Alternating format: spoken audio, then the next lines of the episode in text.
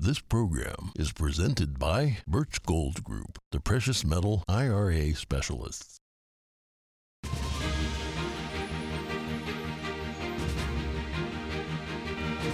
Good morning. In today's headlines, the death toll of the massive earthquake in Turkey and Syria continues to climb. It's now over five thousand. Rescue workers battled the elements through the night in an effort to find survivors. President Biden to give his second State of the Union address tonight. We go over what he's expected to convey in his speech. U S senators have some questions for Meta over Chinese and Russian access to Facebook data. Find out what they say in an internal document revealed about the company's practices. States are now taking a bigger role in policymaking for abortion access. We take a look at a state that wants to financially support centers that offer alternatives. And we dive into American history to learn how it can be used to safeguard the future of the nation. An author shares his insight on what the Pilgrims passed on, the current state of public education, and slavery.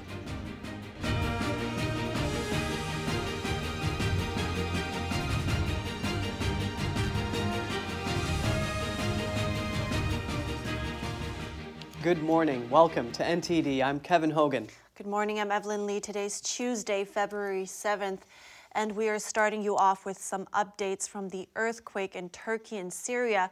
The death toll has now passed five thousand.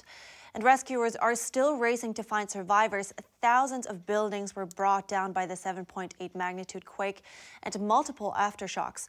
We'll be showing you some footage from the disastrous scene now. And it's just heart-wrenching. Countries around the world have now already dispatched teams to assist the rescue efforts. Turkey's disaster management agency says over twenty-four thousand emergency personnel are now on the ground.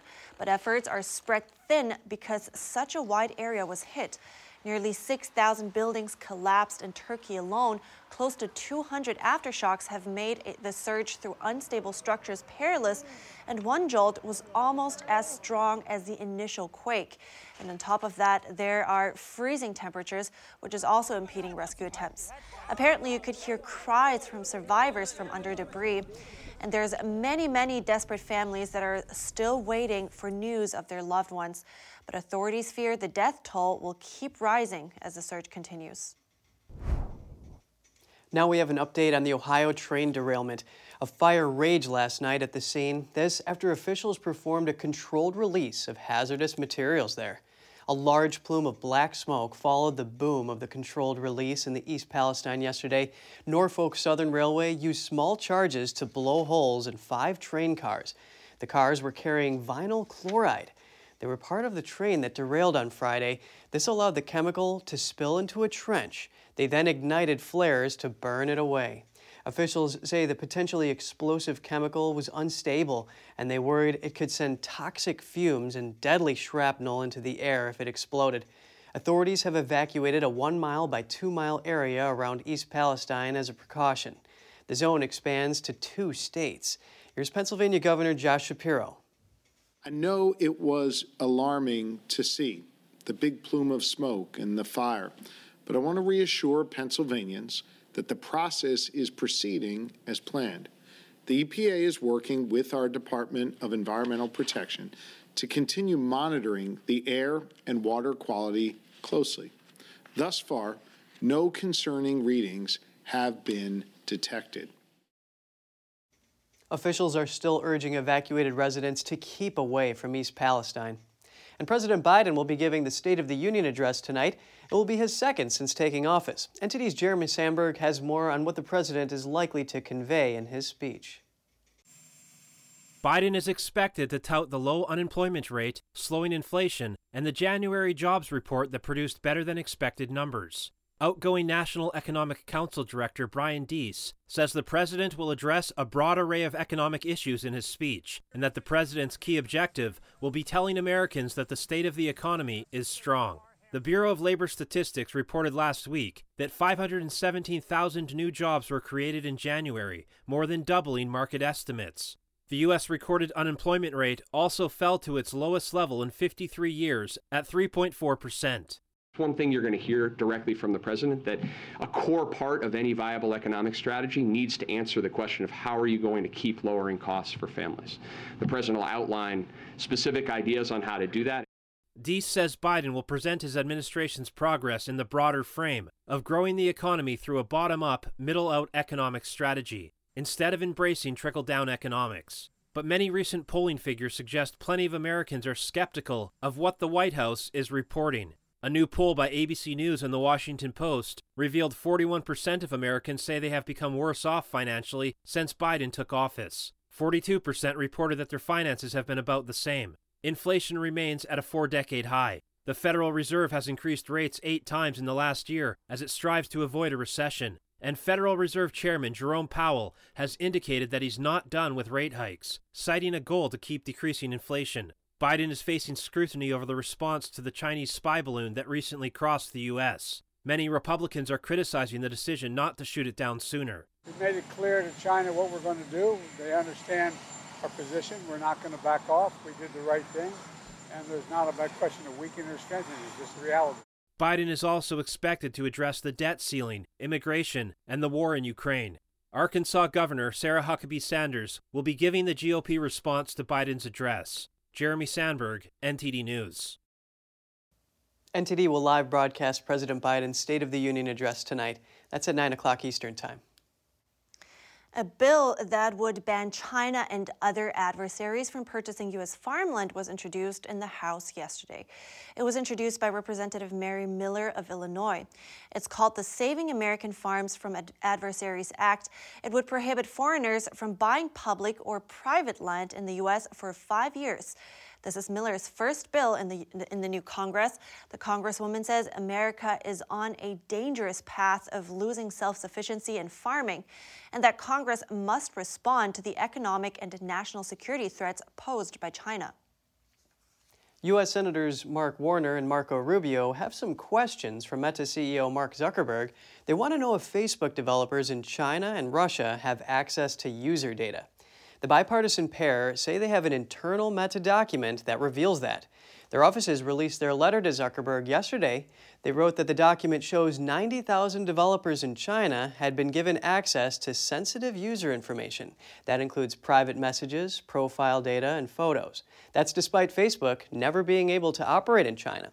The senators say over forty-two thousand developers in Russia had access to the information, and thousands in Iran and North Korea. They say Facebook appears to have known since at least twenty eighteen. Facebook did not immediately respond to a request for comment. And Microsoft is investigating issues with email service Outlook, as many Americans haven't been getting their emails for the past few hours. The server is still unable to send, receive, or search email as of this morning.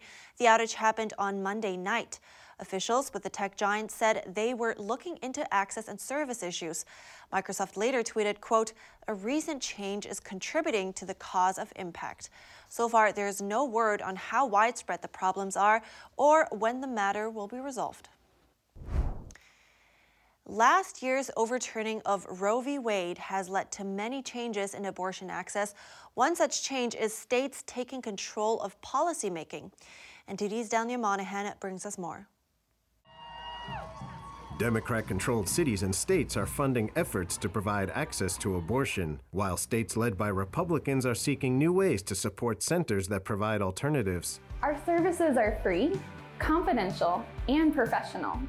Kansas voters affirmed abortion access in an August twenty twenty-two vote. The state's Republican-controlled legislature has now sprung into action. It is considering millions of dollars in state funds for centers that provide alternatives. Insight Women's Center is located in Lawrence, Kansas. Bridget Smith serves as its executive director. Regardless of the decision, we want them to know that they're not walking through this alone. According to their website, they are a faith-based organization. Their stated aim is to empower women to confidently choose life for their baby. They offer free pregnancy testing and ultrasounds. Insight Women's Center has literally helped me all throughout uh, my whole pregnancy. They took my first sonogram here, um, and hearing that heartbeat is sort of just uh, melted our hearts into keeping him. They also provide counseling and help women who decide to keep their babies get ready for the big change. Not only are we educating them on parenting and life skills, um, even helping them with some of the heart healing and the trauma that the um, trauma healing that they need. The center sets women up with the same volunteer once a week to help build a relationship with them. They say the volunteers become emotional support that the women may not have in their life. The center also offers clients supplies in exchange for baby bucks they get for doing classes. If they come to the education mentoring classes, they can earn everything they need. Not what they want, maybe, but everything they need for the first year of the baby's life. So we try to help set them up so that realistically and practically they can raise that child. Supporters appreciate the effort to financially support the centers. They say it shows the pro-life movement is taking concrete steps to meet women's needs, both social and financial. I would not change anything. Uh, I've always wanted a son, firstborn son. However, critics say the efforts fall short of what's necessary. Daniel Monahan, N T D News. Florida is set to dissolve Disney's special self-governing status. Republican lawmakers have introduced a bill that would end it. It would also create a board to run the Disney district. The governor would appoint the board. The legislation would allow the state to tax Disney for possible road projects outside the district's boundaries, and it would ensure that Disney, not the taxpayers, pays seven hundred million dollars in debt. Authorities say it would also prevent Disney from getting more land through eminent domain, and it would compel Disney to chip in for local infrastructure. The Florida legislature created the district in nineteen sixty-seven. Disney reacted to the bill. They say they are watching its progress and called the bill complex, citing the long history of the Disney district. Moving on, Poland is taking steps to strengthen, strengthen its defensive capabilities as Russia's war in neighboring Ukraine enters its second year this month. Poland acquired Patriot missiles from the U S last year. They have been deployed to the country's capital, Warsaw. Poland's defense ministry says that the deployment is part of military exercises. At least three ground-to-air missile launchers were seen yesterday at Warsaw's Bemowo airport. The Minister of Defense said the redeployment of the missile batteries from their base in central Poland was an important element of training. The Patriot batteries are ba- part of Poland's multi-billion dollar armaments purchases from the U S, South Korea, and elsewhere. Coming up, New York City is ending its vaccine mandate for city employees, but some union leaders are saying it's not enough. And what defines America? Is it the virtues the Pilgrims endowed on what would become the freest and richest country in the world? Or is it the darker chapters that partly underlie the famed and sought-after land of opportunity? We hear a viewpoint from an author on this and a path forward after the break.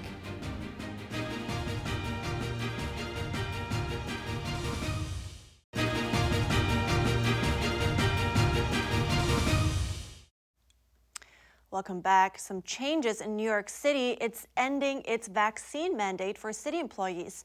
Mayor Eric Adams made the announcement yesterday. The city will also end the vaccination requirements for non-public school, early child care, and daycare staff. The mandate will end on Friday if the decision is approved as expected at the upcoming City Board of Health meeting. However, Mayor Adams says city workers fired for refusing to get the vaccine will not automatically be, uh, get their jobs back. The nearly eighteen hundred teachers, firefighters, and police officers will have to reapply for their positions. The union representing New York City's uh, thirty-six thousand police officers welcomed the decision, but they say the job is only half done. Union head Patrick Lynch is calling on the city to reinstate fire officers without condition and with back pay. Well, union representing other city workers who were fired are planning to sue the city for pay to compensate for time lost. Adams noted that since more than ninety-six percent of the city's workers have taken the COVID vaccine, that it's the right moment for the decision. He also urged every New Yorker to get vaccinated and boosted. Now on to a discussion of American history, restoring the past to protect the future. I wanted to learn more about how this outlook can benefit society, so I spoke with the author who presented it and who wrote the book A More Perfect Union, The Cultural and Moral Case for Teaching the Great American Story. He is also a former presidential assistant and White House office deputy director. We cover the values of the early American settlers, public education nowadays, and slavery. Have a listen. Joining me now is Timothy S. Gagline, the Vice President of Government and External Relations for Focus on the Family. Thank you for bringing your insight today, Tim. Kevin, it's great to be with you. Thank you for having me. In your commentary, you make the claim that the Judeo-Christian values of the early American settlers led to the freest nation on earth, and that efforts to trash those values have led to a polarized nation where unity is fleeting. Can you provide some support for your claim? You know, it's virtually impossible to understand the history of the United States, the making of the Constitution, and the signing of the Declaration of Independence apart from Uh, its undergirding, which is categorically the Judeo-Christian tradition. And in fact, uh, in the book, Toward a More Perfect Union, of course, the title is taken uh, from the preamble of the Constitution. I make a very strong case that the most often cited source at the entire Constitutional Convention was not John Locke or any other great philosopher, and Locke was a great philosopher and very influential, but the most important single source at the Constitutional Convention was the Holy Bible. From a divine covenant to a mundane covenant, if you will, with the Constitution. And according to Parents' Rights in Education, public schools are supposed to be politically neutral. So one can infer that any curriculum that's anti-American or pro-Marxist would have to be outlawed. Can you give us any instances where the curriculum has been distorted? And if so, what can Americans do to resist it? Well, I'm very glad you asked that, because it's amazing. I think we're living in the middle of not only a parental rebellion, but a grand parental uh, rebellion. Uh, people have woken up and they've said, who are on our school boards? Uh, who chooses the curriculum? Who is the superintendent? Who's teaching uh, matters of uh, history and culture? And these are all excellent questions. And in the book, I deal very directly with where this all came from. And mostly, Kevin, it is rooted uh, in a single so-called historian, uh, now deceased, called Howard Zinn. Howard uh, Zinn had a view, and the view was uh, do not have fact-based history, have opinion-based history. Uh, his own opinion, erase the American story, change the narrative, and he said essentially you will uh, impact uh, multiple generations of rising Americans. And now, Uh, his rewritten American history, one of the reasons I wrote this book, has become standard fare uh, in, in, in many public and better private schools. The sixteen nineteen Project, uh, that somehow America started uh, with the slave ship, the coastlands coming to Virginia. It's just not true. And it is very important to have an objective look at what has happened. Now, recently, Disney Plus came out with a cartoon video in which kids are singing about how slaves built the U S. They use this claim to state that the country owes black Americans reparations. In your view, are these claims accurate? And does instilling this concept directly into young minds, is it constructive? You know, I'm really glad that you asked that, because in this book, once again, uh, I take this head on.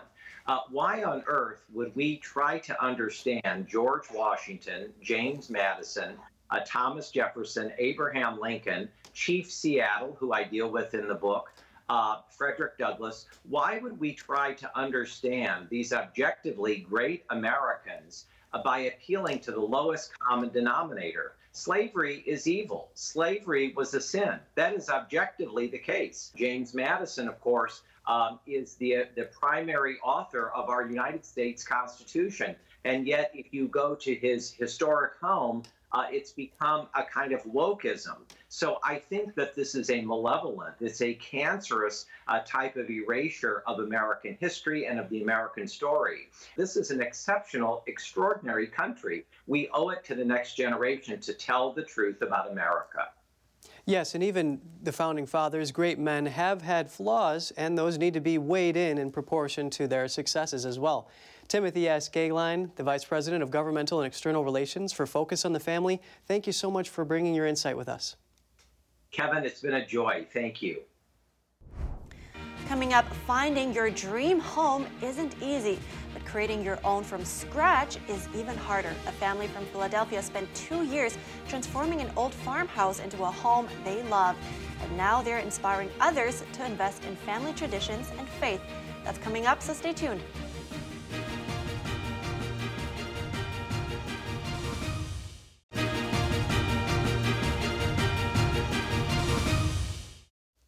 Welcome back. Want the best seat in the theater the next time you go to the movies? If it's an A M C, arriving there early won't be good enough. Soon you'll have to pay.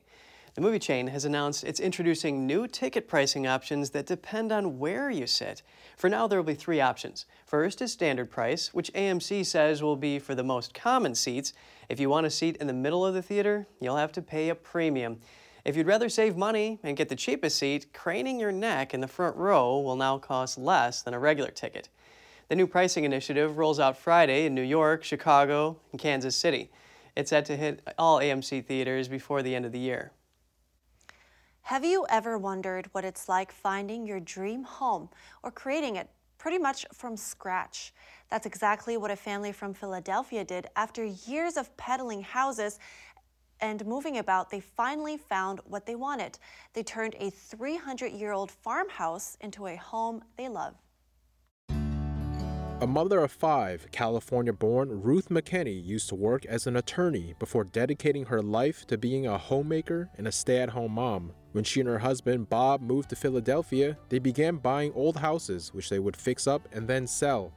So we literally moved with well, now five children, but we moved every eighteen months to two years, redoing old homes. And we would take, each one of our children has been born in a different house. So we did that for about sixteen years. But initially, their limited budget meant they couldn't afford a home that was already livable.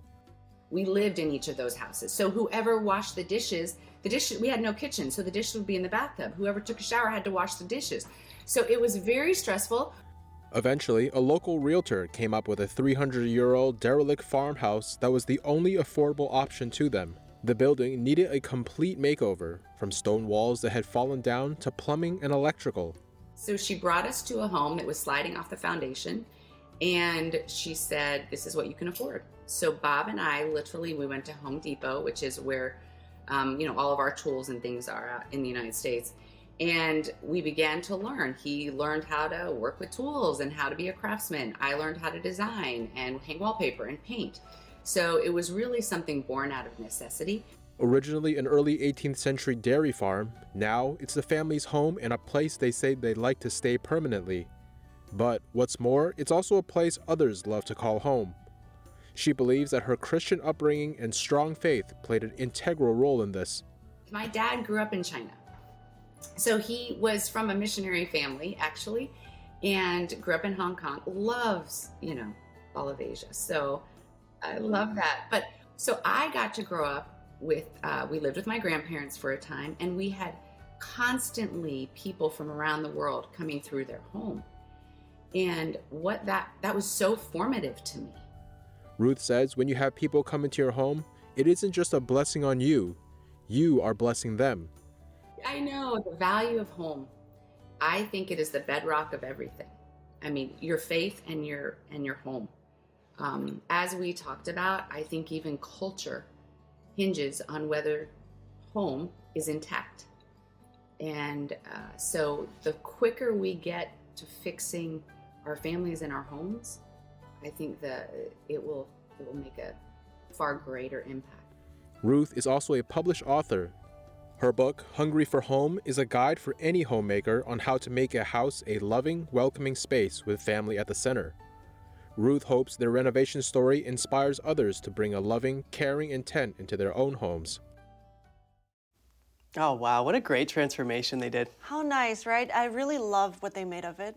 Yes. Uh, and a friend of mine actually built their home from scratch as really? well, so it must be really hard. But I can only imagine how awesome it must be seeing it come together. Yeah, it's well, great. I'm sure it's a little bit stressful and, you know, fun, too. And, and talking about stress or the lack thereof, people in Japan are living out their creativity. They developed a new concept of resting anywhere and anytime. A department store in Tokyo has only just opened for the day, and there's already a customer lying on the floor. The concept was born out of the idea of a cushion that would allow you to totally let go anytime, anywhere. You can put this on and chill out in your living room or other places. The idea came about after a prototype version became popular among staff at a company event. The wearable beanbag comes in three sizes, one for children, a medium, and a large, which sells for about one hundred twenty dollars.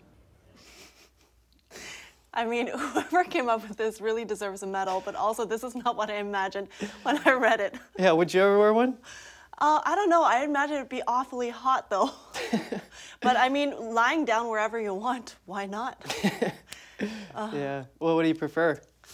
Uh, probably a hammock or something. Oh, what about a beanbag hammock? Ooh, I think you're onto something. There's an Million idea, dollar right? ideas right there. All right. That's it for today. Write us at good morning at N T D dot com. Thanks for watching. I'm Evelyn Lee. And I'm Kevin Hogan.